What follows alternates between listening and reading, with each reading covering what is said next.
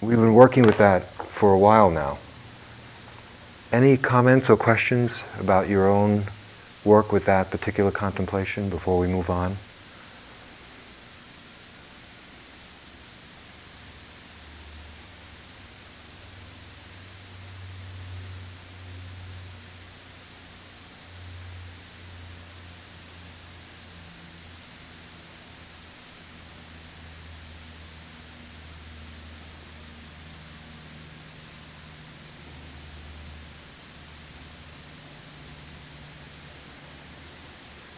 or about any aspect of the practice, including applications in daily life.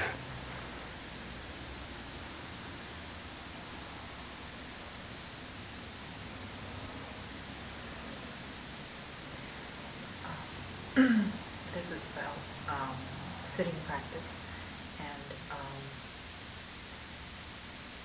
I, uh, I guess I just want your reaction. Most of the time, when my mind is calm enough to watch my mind, what my mind is doing is just flitting from one thing to another as if, um, as if, um, sort of like free association. Yeah. One thought will have a word in it and it will create another uh, thought that's related and, and it's just sort of all random together. Not very much emotional content at all. Mm-hmm. Just sort of random. Mm-hmm. Um, that seems to be the usual thing for what's going on. Does that mean that there are deep underlying things going on that I'm, my concentration isn't good enough to be seeing? No. Or is that just what's going on? It seems like it is. Yeah. Are you suffering during those moments? No, it's just, Don't look for trouble. yeah.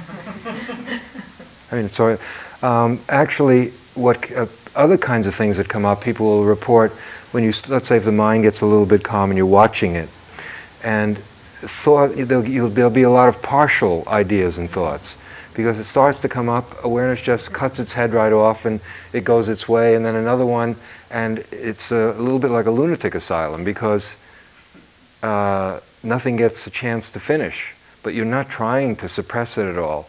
It's just that awareness does that. It takes the energy out of everything. That's what it's supposed to do. So that in and of itself doesn't sound like a problem. That's what's happening. Be aware of it. If it should change, then know that. Now, keep doing it because sometimes what happens is that, let's say, if you recall, we, when we had an agenda, like seeing the kilesas, just let's say setting the agenda for seeing if there was any greed in the mind or not, or if there was any um, aversion or not, or any confusion or not, and knowing it, knowing if there was or there wasn't. Uh, sometimes what happens is that the mind, go, when it's, it feels that it's being watched, not the, the kilesas, kind of hide for a while. They kind of crawl under a rock. And then you lose your attention sometimes for a few seconds, and suddenly a, a whole bunch of them come running out. You know, and they just make up for lost time.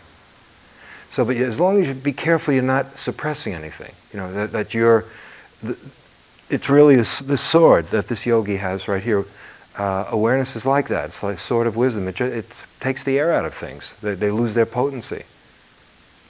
Uh, so as long as you know that, as long as you're not like trying to push something down, then it's fine.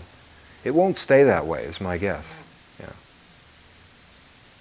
My prediction. Well, yeah. Exactly. My experience is just what you suggest. That when I lose my attention, then I discover I'm lost in something, and there's much more emotional charge in whatever it is that I've gotten lost in. And sometimes I then um, say it's some feeling of guilt of something that happened in the past. Then I start to think, well, let's see, which, is this aversion? Is this, you know, and I start thinking about it, which doesn't seem worthwhile. Yeah, no, th- that's often uh, in it's kind of decked out as something uh, worth doing, Yeah. but it's really um, un- it's confusion, uh, greed, hatred, it's delusion. Whereas delusion is always wavering, it's not sure, it's, there's darkness, there's hesitancy, there's conflict, there's um, stalling, there's all of that. Those are aspects of mind. Not, not that sometimes it isn't legitimate, you really don't know what to do or you don't know what's happening. But very often when, when the mind is like that, you know, it's this kind of, if this would be the expression of it, sort of. And so, now it could be genuine, you know, but don't work too hard to name them. That's not really as important as just to be with what's there and let it go.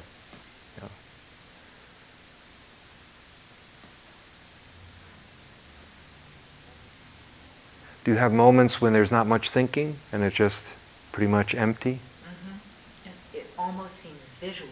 It's almost as if there's a gray, a gray wall or something. Could it be like an empty screen? Yeah, an empty screen, Yeah. exactly. Yeah. You're normal. That's my reaction. Yeah. yeah.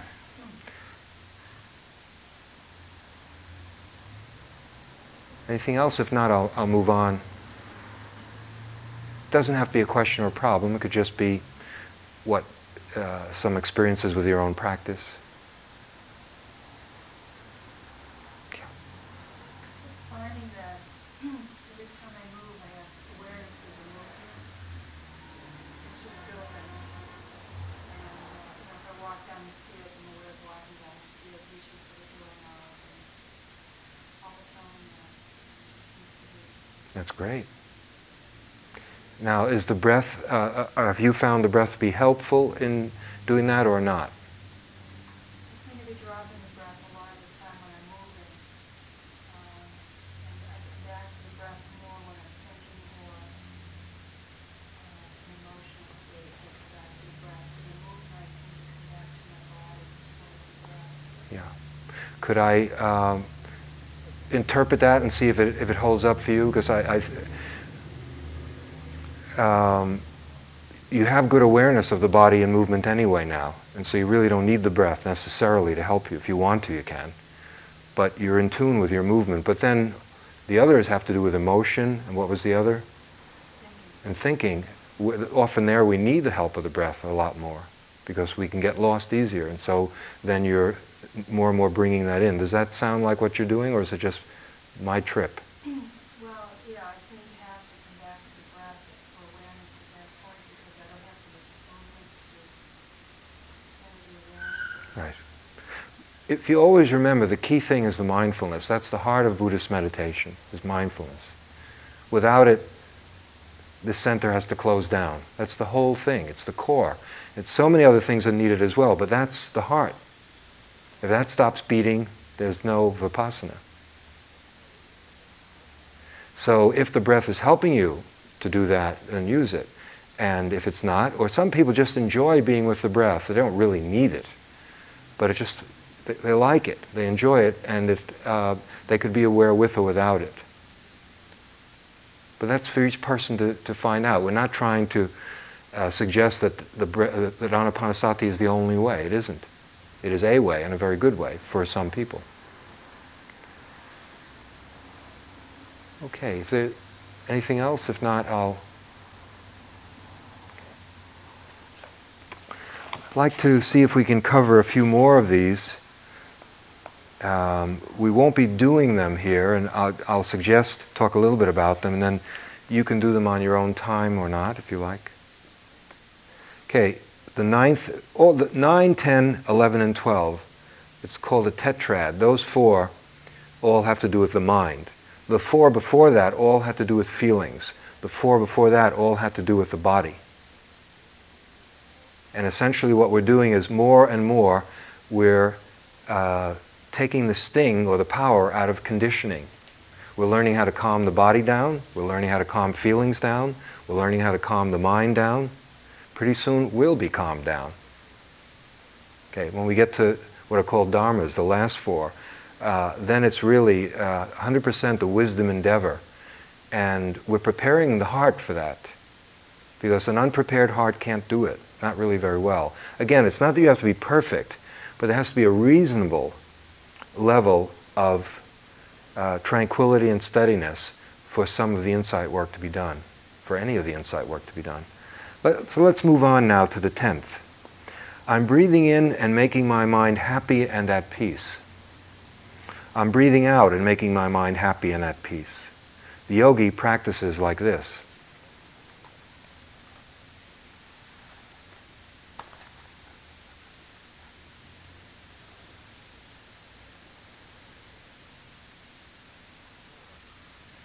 Okay, all four of these contemplations have to do with different, slightly different ways of getting to know our mind. They're all about self-knowledge, getting to be more familiar with the different ways in which the mind is.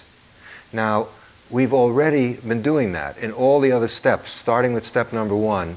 You can't help but catch a glimpse of how the mind works.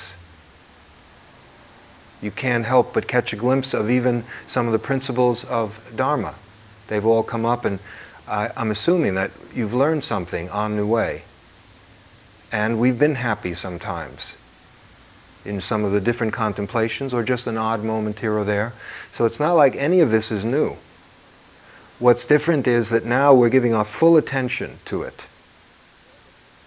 So that whatever gets us to feel happy, whatever gladdens the heart, is fine. But what we're interested in is that the, the gladdening, that the heart has got some happiness in it, and so that we can contemplate that directly and get to know happiness. Now, it's really the happiness of the Dharma. You know, you could take, if you love ice cream, you could take an ice cream cone and start licking it on a hot day, and you'll feel a little bit of happiness will come, and then you could become aware of the happiness. And then you, let's say, put the cone down and just be aware of ice cream happiness. But I wouldn't exactly call that the happiness of the Dharma. Not that that has, is a waste of time, it's a part of life, and so it has some value. But this contemplation, what its meaning has to do with uh, bringing Dharma into our life so that, we uh, so that it brings happiness. The happiness is Dharma happiness. I'll, I'll tell you what I mean by that. There's no one way to do it. I'll just suggest a few ways. One way is we're on contemplation 10. Are there any of the particular contemplations that you've already done from 1 to 9 that stick out that you particularly enjoyed? That, that you get happy when you do it? Maybe not every time. Does anyone know? Is there anyone that you really like? You know, I, in another setting I've asked, and uh, one person just loves following the long and short breath, and they get very calm and very happy doing that. And so fine, just do a lot of that. Does anyone know a particular contemplation that somehow you liked a lot more than the others? Concentrating on the breath at the tip of the nose. Right. So that would be four. Yeah. And any of them, any of the, you know, that which, so that you might just go back to that. Of course, that's one you're probably doing a lot of anyway. Or it could be tracking, or, you know, it's really up to you. It could be contemplating the mind itself, the one we just finished.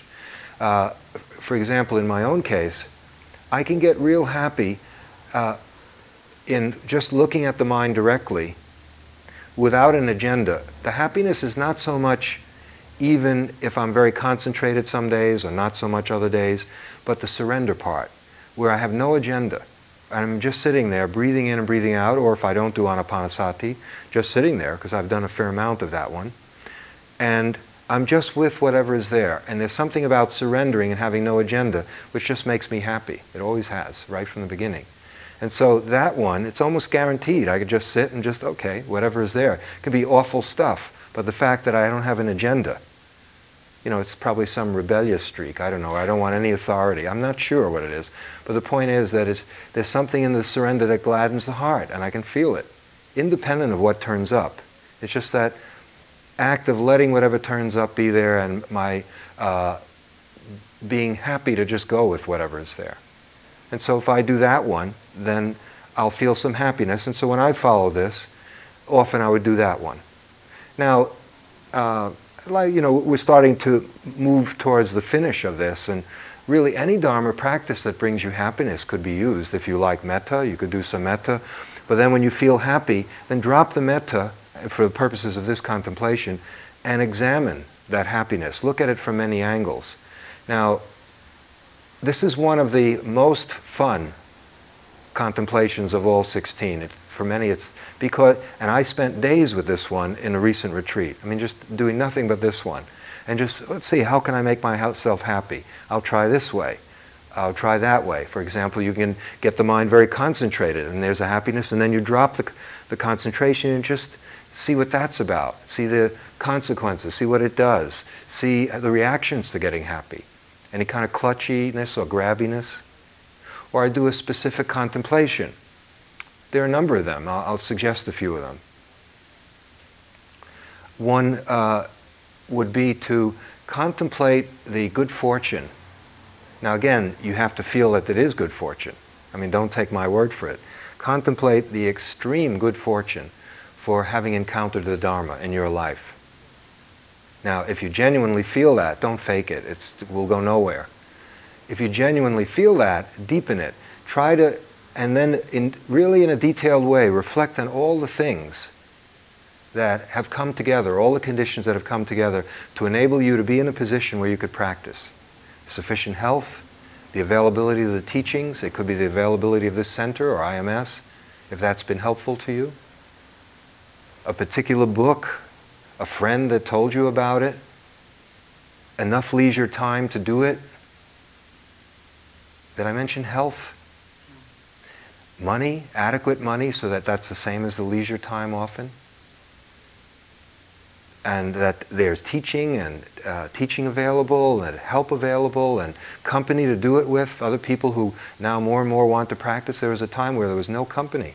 If you got interested in this, you really were totally isolated. Uh, myself and others, I've put in five years of having no one to talk to but Tibetans, Indians, and you know, they could hardly speak the language. Sorry, and I look back at it now, it's funny because I had to speak all this broken English for years. Mind broken now. Mind broken. What? Broken. Mind broken now. Oh, no good. Mind no good. Yeah, no good. Broken mind. Those are the people I had to talk to because there was no one else who wanted to do this stuff. Anyway. So you could reflect on that and um,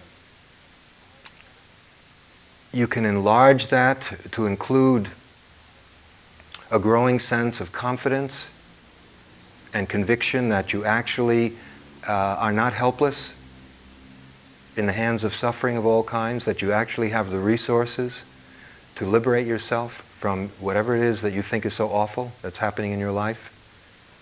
I don't care what it is, no matter what it is. I know it's very important. Each one of us, we cherish our suffering very much sometimes. The growing conviction that we have a practice that we have the ability to let go, to put it simply. Now, again, you can't have that conviction unless you have it. And that grows out of, that's the fruit of the practice. But reflecting on it can be very, very helpful. You know, uh, some of us don't allow ourselves to be happy. Happiness comes along and we're we cut it off. For example, this morning in an interview, the person, see if I can get it straight.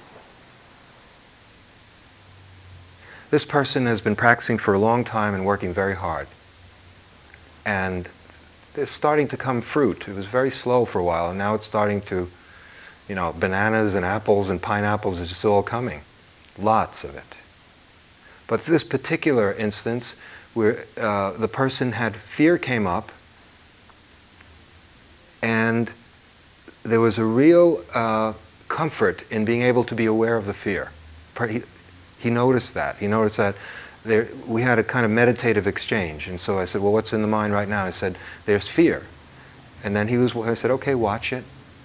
And then he said, uh, I feel happy that I'm, I'm able to really be with the fear. I, I don't care that I'm afraid. In other words, I'm not afraid of being afraid. In fact, I feel very happy that it's I'm so concentrated right now, and what I'm able to concentrate on is fear.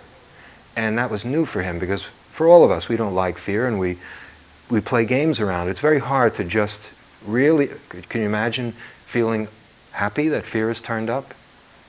Because you have an opportunity to work with fear. And there was real happiness in his voice. And then almost three or four seconds later, then he said, but now I feel sad. And I said, well, why? And he said, because I have this quality of happiness, uh, but only with this, with, with fear, because it's important and it's vivid and it's strong, and I know that. But I don't have it with so much of the rest of my mind, and I feel, why can't I be as happy with the rest of my mind as I am right now with fear? And I said, whoa, wait a minute, you know. and then we explored it back and forth, and it turns out that he couldn't stand the happiness. And I, so what was what we work with is say, look, forget about that for the moment. Really uh, reflect on the fact that you've worked really hard for a long time, and now you've gotten to the point, and it's the first time today, where you're able to be feel fine about fear turning up in the mind. No, no it's workable. It's all right. Allow yourself to feel the joy of that, of accomplishment. Don't worry about getting attached and ego and I and mine. Or for the moment, drop that. Allow yourself to just have some good old-fashioned happiness at the fact that your practice is starting, your hard work is starting to bear some results that are clear and recognizable to you. And he started to do that, and it was like a new thing. And then what we saw was this, that this mechanism was, was something he's doing all day long. In other words, something positive happened, and he could enjoy the happiness of just so long, about a minute. And then the mind has to find some way, like an invidious comparison, or something to bring him down again. Much more comfortable with then being critical or cynical or, you know, he found a way of making himself not feel happy. Yeah, it's really good now, but I can't do that all the time. Okay, that's his mind, but it's not, it doesn't follow that we all have to do that. And so, allowing ourselves to experience uh, being in a happy state, particularly when it comes about out of Dharma practice, can be very, very nourishing for your practice, obviously. You, know, you begin to allow yourself to experience the implications of what you're doing. Strong resolve, strong conviction can come out of that. If you already have some, good. It can grow and become even stronger. Now, another way to do it, if you have the time, I mean, I had the time on, on this retreat, is just go back to, to square one and just begin all over and just, um, let's say, do uh, reflections one and two. And when you, when, when you do that well, there'll be a joy of accomplishment. Just experience that joy. So that's, again, this gladdening of the heart. Uh, other ways, see, this contemplation, you're sort of sporting in happiness. You're just finding all these different ways to fill up the heart with happiness, and then you contemplate it. First, you generate the happiness, and then you contemplate it to get to know what that feels like, to see the reactions you have with it, etc. It's another aspect of knowing the mind directly. The two best ways, of course, and what I've been saying, some of them have been one version or another of these, is you can either use samatha or samadhi, use the concentration of the mind to generate happiness and then to contemplate that happiness, or even deeper, really, finally, is vipassana. Uh, just use the reflection on just see impermanence and the happiness that comes after you've seen that, or whatever it is. Only now, remember, in this particular reflection, that's what I'm talking about, this contemplation, however you can generate happiness using dharma, a dharma medium, do it. And it's totally personal. And then reflect on that happiness. Okay. So see if you can do some of that at home. Let's move on to 11. I'm breathing in and concentrating my mind. I'm breathing out and concentrating my mind. The yogi practices like this. This shouldn't be news to you, right? This is an old one. Every step along the way, a lot of what we've been doing is learning how to concentrate the mind. It's slightly different though here. What we're doing now is, again, we're interested in the content of mind because this whole tetrad is about mind. And so now, uh, even though we've, let's say, caught a glimpse of the concentrated mind off and on, as we've moved through and sometimes perhaps had strong concentration for a certain period of time, what we're doing now is slightly different. Now, where however you get concentrated, if it's tip of the nose, fine, get concentrated. Again, it doesn't mean you have to go into the jhanas or get totally, uh, have this uh, appana samadhi. Just get uh, more concentrated than you are at that moment and then reflect on it. Then contemplate that step, stage of, of concentration. And then if the mind gets, wanders a bit, then look at that and get to know the mind concentrated, the mind scattered, and go back and forth. And uh, now it's sort of, it's slightly different than just being concentrated. It's kind of looking at the concentration, getting, oh, this is what it feels like when the mind is very calm and steady. Look at that. And sort of getting to know a concentrated mind. Then we lose it, it collapses, and the mind is wacky and all over the place. And then getting to see that. And what's the difference? How does it feel to have a mind that's scattered? That can't stick with an object, that slips off objects. How does it feel when the mind uh, lands on something and stays right with it for a certain period of time. Perhaps you'll see that it's really a nice feeling when the mind is concentrated. And it really isn't such a nice feeling when we're all over the place. Now, what that can do is you then could play around with that. You, you feel the concentrated mind and the happiness that's with a concentrate that comes with concentration, and as you know, it can be quite extraordinary. But even just a little bit more happy or peaceful is enough for this contemplation. And then you see when the mind isn't that it's scattered, then you contemplate that, and that can really um, strengthen motivation to do samadhi practice. You begin to see the limitations of having an untrained and uh, a mind that's not so concentrated. And you begin to see the virtue and great benefit in having a, a mind that is trained, a mind that is supple and concentrated and clear and workable, because we're going to need a concentrated mind to do vipassana. And so, three qualities make up. Not, I'm not talking about uh, deep jhanic states at all. They would definitely have it. But you begin to see that the mind, first of all, is more steady. These are three aspects of this mind we're talking about. It's steady. It's, it can stick with an object. It's also more pure. It's another way of saying the same thing. It's slightly different. By pure, I mean if the mind is concentrated, the, the hindrances are weaker or not there at all. So that means the mind is not being bothered by the kilesas one way or another. It's not grabbing at something or pushing something away or confused. If it were, it wouldn't be concentrated. So that's another facet of that mind. And the other, and this is very important as we get ready to jump into vipassana work, that it's supple and active. We need a mind that really is fit to do investigation. And you can really feel that, that you have, it's like you've created an instrument that you never had before.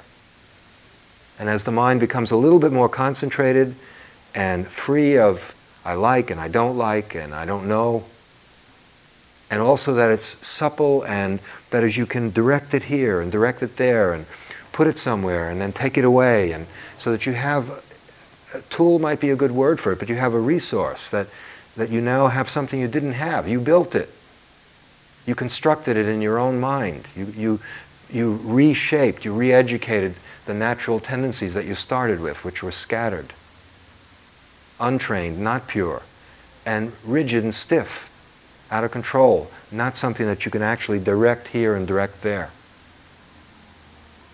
And so seeing that, getting to know that, that's uh, part of the value in seeing the mind when it has concentration of whatever degree you have and when it doesn't. And then a very important one, and then we'll leave this one.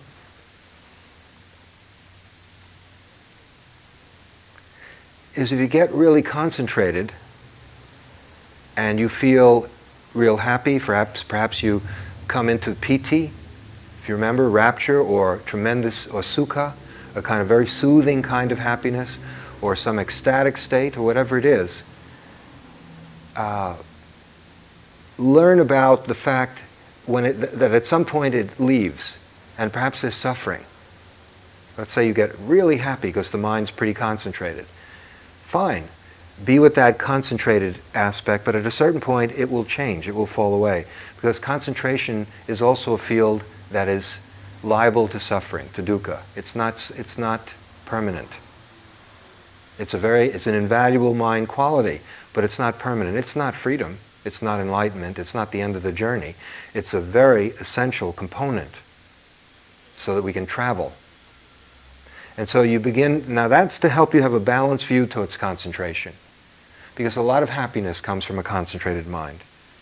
Beyond, when it gets very concentrated, beyond what we know in sexual joy or success in business or academic success or whatever it is you like, athletic prowess, it goes beyond that. And yet, it's not the end of the journey. And so, seeing that, getting a balanced view of it, seeing how happy and invaluable a concentrated mind is, but it's not an end in itself. It's something to be taken, to be appreciated, to be used to develop wisdom. And that comes about as you see that it's subject to impermanence too. And so, from that point of view, you can get dukkha just as easily from a concentrated mind as from anything else if you get attached to it. Okay. Then we move Now remember, this is not new. It's just that we're now emphasizing it, looking at it from a slightly different way. We're making it explicit, and it's part of our understanding of the way the mind works, which we've been getting a little bit of right since day one, when we started with the very first. It's just more systematic.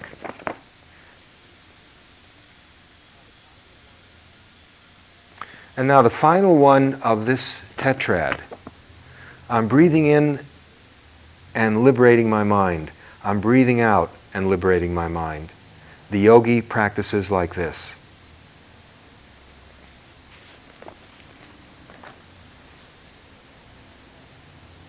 This one is an interesting one too. And it's the journey is intensifying. Um, last night in the talk, I had to review the whole, all, uh, we went as far as 12, and then uh, let me mention this while it's on my mind. Uh, for those of you who are, who are leaving after tonight, who are not staying for the next five, um, I think the best thing to do is to hear the tape of the talk last night, because what I had to do there was review the whole trip, the whole journey from contemplation one, and to take it not in as great detail, but to go all the way through to 16. The next one after this, which is we're going to spend, we may use the whole time for the remaining five weeks, is the contemplation of impermanence. We'll be using it a lot, let's put it that way. But for you to get a sense of the, the full use of anapana, it won't, can't be as detailed as, as we'll be in the, you know, the five weeks, but it will give you some sense of it. So um, that's one way to do it. And if you have any questions, just set up an interview and I'll be happy to, to go through it in detail with you, in more detail. Okay, in this one, liberating my mind, what we're doing here is we're beginning to move into attachment and letting go.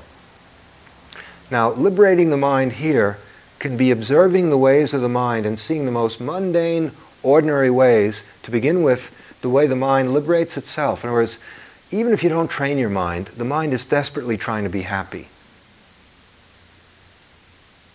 Unless it's been totally destroyed. And that's not true of any of us in this room. Even there, the mind is trying so hard, it just doesn't have proper ways to make itself happy. That's all we all want. Happiness, happiness, happiness. And we just don't know the proper way to assemble the right causes which produce the right conditions so that we will be happy. We have all these courses of action that lead to suffering uh, because we are told they lead to happiness. And often what wisdom is is finding out that they don't. And that's the beginning of the spiritual quest when you realize that some of the ways in which we've existed are inadequate and that we have to find something else that's a lot deeper and in some ways radically different than the way in which we were brought up. Okay, so that some of the kinds of liberating tendencies in the mind that you might notice are very mundane, very ordinary, but in their own way very sweet as you get as you see the mind struggling to to get happiness. One way is you'll see that the mind will, let's say, it it catches hold of something. Maybe it's uh, this was reported in the interview. I'm using this morning's interviews a lot. Uh, the person gets attracted to a person in their mind some person who's in their life and they're really holding on to it. There's a grasping. This came out in the interview. And then suddenly it dropped it. It didn't like that feeling of being attached to that image of a person, attractive person. And then there were a few seconds of, of peace, but it was really the process of reaching out and then grabbing onto another image that was even more attractive. Am I being clear about that? In other words, the poor little mind, it grabbed on something to make itself happy, some fantasy. And it was with it, but then it didn't like how stuck it was there. And so then it did it. It's not like this person was trying to get free. There was a little pause, and then, it, then he found out what this was about. And there was a reaching and an even better fantasy, and then grabbing onto that one. So the mind liberated itself from the first by itself. But the only thing is that what it did is the same dynamic over and over. Then it tried to grab onto something else to make it happy not fully aware that the grabbing is what makes the suffering, the holding, the craving and the clinging, not the fantasy, that's neutral, that's what, just what it is. Or the, uh, I had really quite a laugh with this one on my own retreat. realizing the uh, magic of forgetting, the, the incredible beauty that there is such a thing as forgetting in nature. Can you imagine if all the different attachments that we've had and when those attachments have resulted in suffering, all the different people who have disappointed us in love, all the different times we've lost our job or the weather hasn't been the way we wanted it or you know all the times we've grabbed onto something and then it's been taken away from us. Can you imagine if we couldn't forget if we didn't have the art of forgetting? You know there would just be I mean, when I heard there was be Sandy Weinstein when I was 17, she'd still be plaguing me. I mean, it was I spent I spent a year trying to shake the memories of being rejected by Sandy Weinstein, and just imagine if it never went away. This was back in Brooklyn. You know, like years later, just the same the same anxiety, the same like, oh no, not again. You know, yep, sorry, there's no more forgetting allowed. But the mind forgets it comes up with another way to torment itself, but if at least Sandy is out of the picture, that particular form of torment gone. And you'll see, so the mind liberates itself. Whew, I've had enough of that. I can't stand it. Enough time goes by. Oh, I feel a lot better. You have a bad day, and you carry it with you for a while, and suddenly you don't think about the fact that five different negative things happen during the day. We just forget it. Or, you know, we go to a movie and suddenly we liberate ourselves from feeling badly about the day and then, oh yeah, we watch this happen, we cry and we smile, we're happy. And, and, you know, it's not like you'd have to take a workshop or do a Buddhist retreat to learn that. The mind is desperately trying to free itself. So you, you see the mind, the poor little mind, catching on and letting go and catching on and letting go in those very mundane ways. Not sophisticated, not self-conscious about it. And then of course, bring it into our practice and let go. That means in this contemplation, and I would suggest during the week, of course, you know, try any of these. We don't have time to do it tonight, and I think it would be best done on your own so that you do what you would like to do. But I would uh, like to suggest that all of us do this one. Uh, because that's going to lead very nicely into a lot of what comes next. We move into the last tetrad, the last four, 13 through 16, which is about wisdom itself. And of course, it has everything to do with letting go. So here it's not a letting go that's permanent. It's not nirvana that we're talking about. It's these small letting goes, these small attachments and letting goes. So that pay attention to the mind, and anytime you see it, uh, sometimes it's like thinking, I, I experience my mind when it's doing thinking and getting caught like a little fist. You know, it's sort of like, the thought is like a fist. You know, it's sort of like uh, and then just open the fist. You know, just let the thought float through, you know, and then yeah, and then it feels free, and then tightens up and grabs onto something else, and then just let it go. Just let it go. Let it go. Or it's a little bit like very gently lifting a needle off the phonograph and coming back to the breath, or anything really. Let's say the body is in pain and you're attached to that, either by aversion, that's attachment. You know, ah, I hate it, I hate it or you're, you keep wanting to have a, no pain. And what you can do is just sometimes there's usually some part of the body that's not in pain. So let's say you've been sitting in a certain posture for a while and your ankle really hurts and it's hurting. It's not going to go away. And what you can do is then switch to some, let's say, but your chest feels fine. No problem. It's okay. Just go to your chest and just uh, uh, Mahabua would talk about this in, in the following way. Let's say you have a mango and there's a rotten part. And you don't necessarily have to throw the whole mango away. Just say, you know, you look at it and you're about to bite in, oh, it's not that the whole mango is bad. Just go to that, some part of the mango and now start chomping away at the part that's edible. So to, let's say your body is in pain, and how do you let go of that pain? Even if it's just for a few moments relief, switch and go into some part of the body that feels fine. It's a little bit, again, like gladdening yourself. You don't have to dwell on unhappiness. But the mind is so rigid, so stuck in its conditioned ways that it's very hard. It gets caught in grooves, and then we all know it becomes totally humorless. You know how suffering is? It has no sense of humor. None. And then he said, and then she said, and then he said, and then, you know, okay, okay, can't you see the other? No, it's not funny. And then he said, and then she said, and then he said, and, then, and it can go on for days and weeks and months absolutely humorous, humorless. Suffering has no sense of humor. boring. In fact, when you get bored, it starts to, then the forgetting follows the boredom, and pretty soon, oh, I feel fine again. So see if you can pay attention to the mind and notice the small ways in which it gets caught, it gets attached, and then very gently see if you can just let go, let go, let go, let go. Don't force anything, but see if you can just gracefully uh, release it. It's like letting a bird fly. You know, just let it go. Let that thought go. Let that that person I did this and they did, let it go. Let it go. Come back to the breath. Come back to anything. Come back to a bird chirping.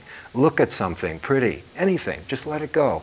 Now, this is not any kind of final liberation, but it's again seeing, getting some experience with the mind as it learns how to, how to free itself and improving upon it a little bit from just the way it does it anyway. Okay, now, please let's all do at least 12. And of course, you know, obviously feel free to work with the concentrated mind, or sometimes when you find, is very, you find your mind is very concentrated, then uh, devote that particular meditation to just examining what it's like to feel concentrated. The mind is, is filled up with concentration. It's one pointed, it's got strength to it. Or if sometimes you're feeling coming out of the practice, there's a certain happiness, then turn on and contemplate that happiness itself. I'm just repeating what I've said. But for next week, please let's all do t- at least 12 so that we'll have that shared experience together. Yes? The thing you said about forgetting, Yeah. oh, that didn't hit me right. I'm telling you, I mean, you haven't forgotten Sandy Weinstein. The thing is, it doesn't matter. Hmm And the whole thing is silly because Sandy Weinstein phenomenology just keeps going on and coming, going, coming, going, going. I mean, I've forgotten the pain, the attachment and the pain. the specific one, but attachment. No, look, if I think of Sandy, I can't make myself feel any pain now. Okay, let me see if I can see if I, when, you know, when I was in the army and she didn't answer my letters, it was agonizing. I was in, in Germany, a young kid, you know, waiting for these love letters. They never came. Okay, I can't feel that suffering now. Let's try again. I can't. I can't bring it up. Yeah, I guess what hits me. If it's the wrong word, but do you know what no, I mean? No, I don't think it is. I, I think I understand what you're saying. I think what hits me every time I'm aware of exactly what you just said Yeah. is how silly the whole thing is, and the realization of the impermanence of it all. Yes. I mean, just this constant coming going is really funny. Exactly, but in the moment that it happens, It's it's, not a- yeah, it's not funny and it's permanent. It might as well be because that's what it feels That- like. That's the silly part. Yeah. Um, Okay, now, but see, here's where reflection is not used enough. Reflection, actually, the Buddha used reflection a lot. I don't mean to, for you to do it a lot. I mean, do the sitting. That's what we need the most practice with. But from time to time, skillful use of wisdom. Like you just did it, you know, just, hmm, look at that. Uh, at the time, uh, it was just the end of the world. You know, your version of Sandy Weinstein. Okay, that was the end of the world, and my God, I mean, what I was ready to do, you know, to, and, and now as I look at it, what was it? Or even if, you know, if the, okay, because sometimes I can help you during a present kind of suffering. Because it's the same thing. It will eventually thin out and be gone. It isn't quite as devastating as you think it is. Or if it is, it's because you're feeding it. You're not using the practice at all. Suddenly we go limp, we don't use the practice, we identify with everything I and mine and I and mine and he said and she said and he said and she said. And so sometimes that reflection can help you uh, weaken the attachment in the moment so you don't suffer quite as much. Probably it will be painful, of course, the present instance of it. All I was trying to emphasize is that the mind itself wants to be free, and it just has its own bumbling ways of doing it. It doesn't like to suffer, and it, it'll try to do this and do that, and make a phone call or eat a lot of food. It, it's just trying to be happy, and it just doesn't know how to do it. And all that we're adding is we're just trying to really learn how to do that intelligently. And some of it is we, we already know a little bit of how to do it, and now we're just intensifying that. What you said about shifting focus, I think, is extremely useful because there's the kernel of the thing you're worrying, or the, the you know the, the pain, the particular thing, or whatever it is, and to have the level of concentration, be able to move the focus, I think is extremely helpful. Okay, now that's again the beauty of samadhi because that is samadhi when it's pliable. That's what I meant by the pliable part. It's fit. It can just go here, it can go there. Uh, and what it gives you is, uh, put in other words, it would be there are other ways to look at everything. You know, like when we are suffering a lot, when we get attached to something and we're suffering a lot, it's as if there's only one way to look at it. He said and she said, and he, you know, that one. But then the, what samadhi says, you know, there's another angle, which try looking at it from this point of view. And often we resist it because we don't want to drop it. It's hard to do that. Um, there was a very great, in, in my own opinion, one of the greatest Buddhist masters was um, Joju, a Chinese Buddhist master, and uh, he had a striking way of teaching. And people came from, at one point, someone asked him, uh, what, how do you teach? What, what, what is your Dharma? How do you teach? And he said, I have no teaching. And I said, Oh, come on, what's your teaching? And he said, I don't have a teaching. I don't, you know, he said, look, there are thousands of people coming from all over to China to study with you, and you're saying that you don't have a teaching. He said, okay, this is what I mean. All I do is, people come in front of me, I see what their most cherished possession is, and I just snatch it away from them. That's, my, that's all I do. For one person, it's their vanity. For another person, it's their money. For another person, it's their suffering. You know, whatever they're clinging to, I find ways to snatch it away from them, or, you know, essentially to teach them how to in effect. And he said, That's all I do. I just sit there and I wait, okay, what's this person cherishing? Uh huh, okay. You know, and just the money, all right, we'll just go at money, you know.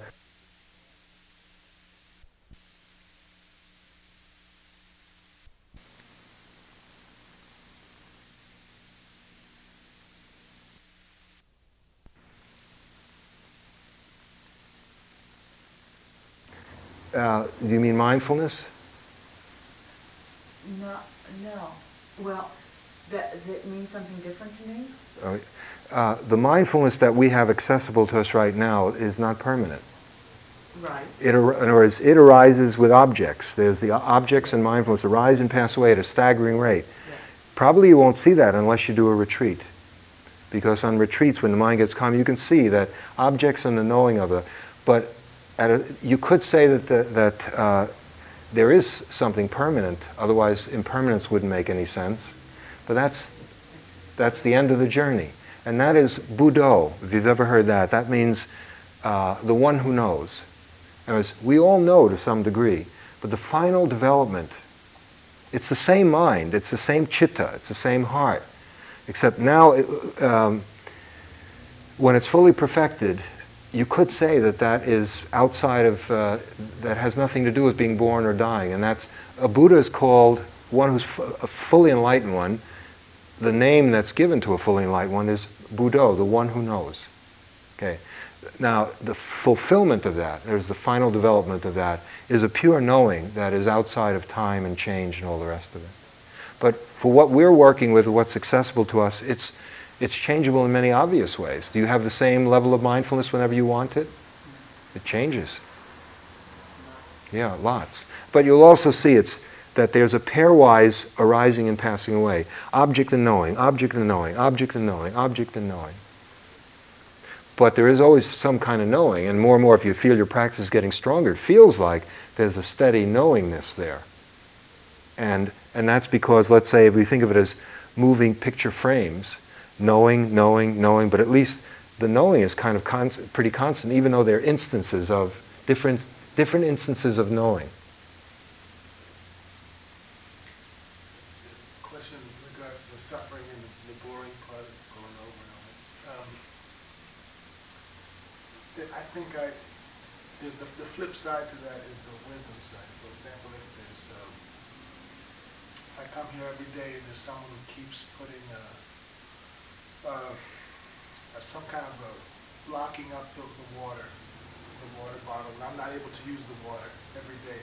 I come here and I know who the person is and I explain it to them, and they keep doing it every day.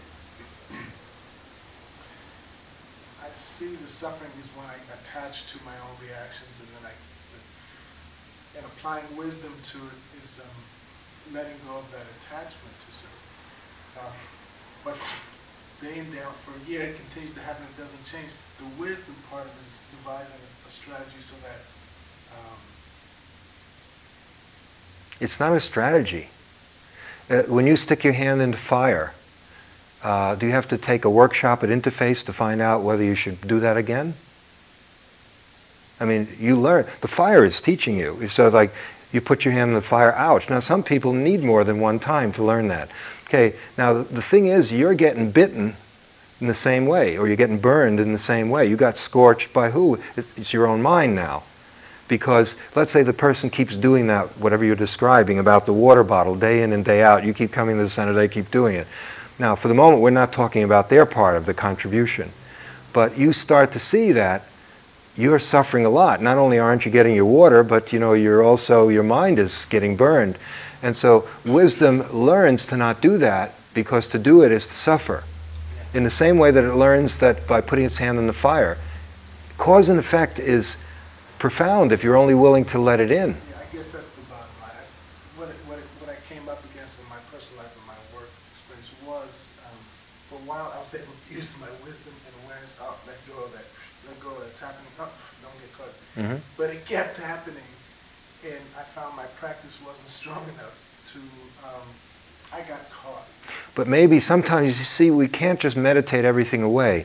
Maybe did you do anything with this person? I mean, it's real or it's just hypothetical? No, this is real. But uh, that, that's why I mentioned I did. The other part of it was I tried to work with the person. Yeah. And that's the. That's what I said. And they never learned. Of course not, because otherwise there would be something. I, I yeah. But what, what is it that they did? I mean, is someone who comes to the center who doesn't know how to use the water fountain? Well, very concretely, somewhere where I work, and the oh. philosophies are very different. I just wanted to use something. With, work philosophies are different, and it seems like very ingrained into who and what we are. Yes. Okay. Now, some things there's no remedy for certain things in life, and so, of course, either you change or it's just uh, a broken record of suffering. Do you see what I'm, what I'm getting at? I'm not sure. okay. Uh, let's take obvious examples. Certain th- there are certain harsh realities. Again, out of an interview a while back. Uh, someone has a burning desire to be a doctor. But they're 50 years old, they have five children, and they have a high school education. And they're suffering because they really want to be a doctor. So, so that compassion is saying, look, is there a, is there a, a snowflake chance in hell that you can become a doctor. No. Okay, drop it. You have to change. You can't become a doctor. It's over. Or I remember a point where I realized I couldn't become a professional basketball player. Okay, you know, it took a while to see it. you're five, nine and a half. Get that through your head. And you can't jump from like some people who are five, nine and a half who jump as if they're seven feet tall. You're not one of those people. Drop it. You're not going to be a basketball player. But how, then the if starts. But and if and all that, at a certain point, you just drop it. You have to change. The world's not going to change. There are a lot of things that we cannot get or do. Can you do and get and be anything you want? I, I can't. Maybe you can. So that it's often, we don't get our way a lot in the world. Have you noticed? We, a lot of food. So that, and that's part of the, the beauty of the spiritual path is that either we learn how to put shoes on our feet so that wherever we walk we don't get hurt, or else we're endlessly trying to roll out leather, you know, to kind of change reality so it can be the way we want it to be. And it's quite exhausting. You need a lot of leather. So essentially what you're saying, seeing what I can change and what I really can't change and what I can't yeah. just let go. Uh, there's some Christians in the audience. what is that? You know, was it St. Francis, you know, having the wisdom to know can anyone, does anyone remember that one? It's a very beautiful piece of wisdom. To know, to know what I can change, what I can change. To know the difference between them. To, you know, to change what you can, if you can't, and to be able to tell the difference. It, it's much more beautiful in the way I just said it. But did you ever work it out with this water thing, or is it still going on?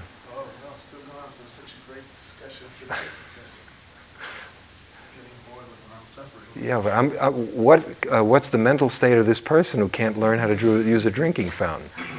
I, I, don't think I understand that one, but all right. Anything else before we close up shop for the night? What? You have that very pensive, no?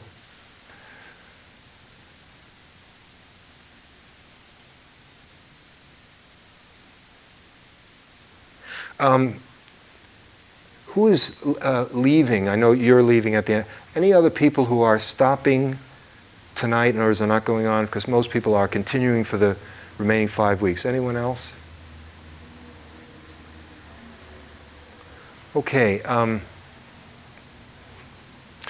let me very, very quickly suggest something, and then I think you should hear the tape because it will fill in the pieces. Much of what we've been doing has been laying the groundwork, preparing the mind to be able to do the work of wisdom, and that's the remaining four, starting with impermanence and a lot that comes out of that. And what we then do is you would then imply, let's just take impermanence, you would take this uh, seeing everything as changing, and you would go back to contemplation one and work your way through everything that we've done, seeing, but now looking at it from the point of view of impermanence. So that you actually develop wisdom on every. We've already gone through every anything, piti and Sukha and the whole gang, you know, uh, tracking and whatever whatever we've done. You now, but now you look at it as seeing it arise and pass away, arise and pass away, while breathing in and breathing out, and then that leads to liberation. It leads to the final step is just total letting go of of anything, all kilesas, just letting them go, everything. Total letting go is total freedom. So that's the heart of what awaits us, and uh, maybe the tape will help you a little bit with that. And again, if you want to keep going in this direction, you can come to the class, and you want to, uh, I'll be happy to talk to you about it in interviews. Yeah. Let me just be clear about what we should be doing this week. Yes. Um, you said we could do any, 9, 10, or 11, but especially we should do 12. That's it. To do 12. hmm Um, You need should- samadhi to do it. Right, first we get real calm, That's right. and then we watch the mind, Right. and as we watch the mind, You see any? Yes. we let go. Yeah.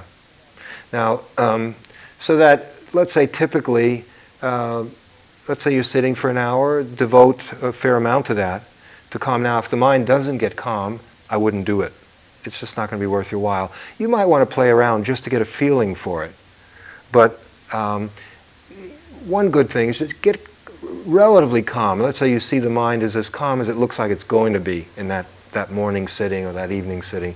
And then, uh, then get some experience. Get, get your, your feet wet by just looking at it from the point of view of seeing if there's any grasping at anything.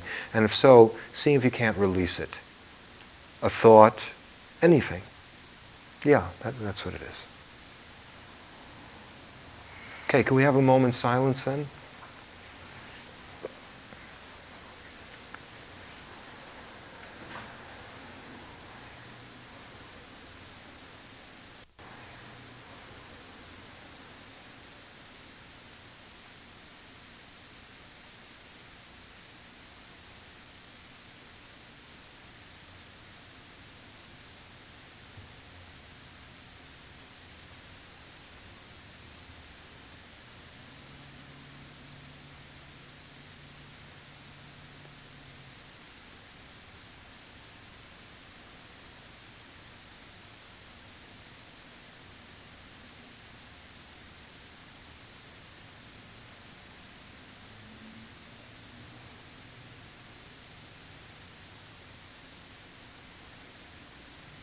Sitting quietly, doing nothing. Spring comes, and the grass grows by itself.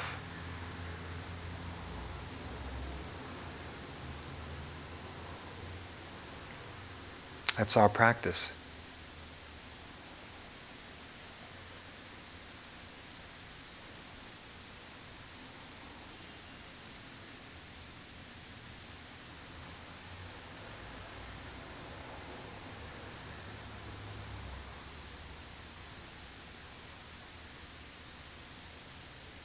Just breathe and know the breathing and know whatever else is in the mind from one point of view of another.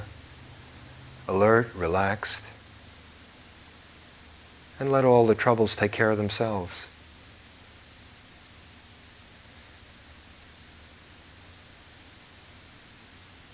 But in order for that to happen, you have to sit quietly and do nothing. It's a special, a very special kind of doing nothing.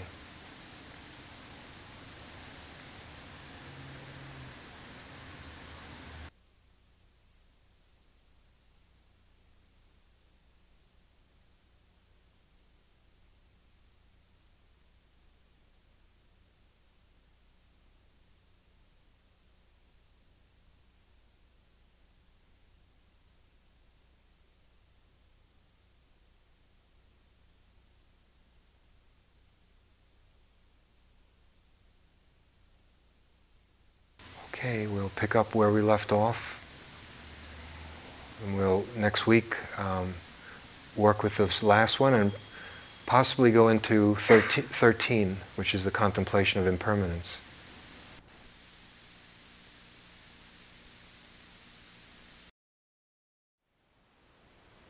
Thank you for listening. To learn how you can support the teachers and Dharma Seed, please visit dharmaseed.org slash donate.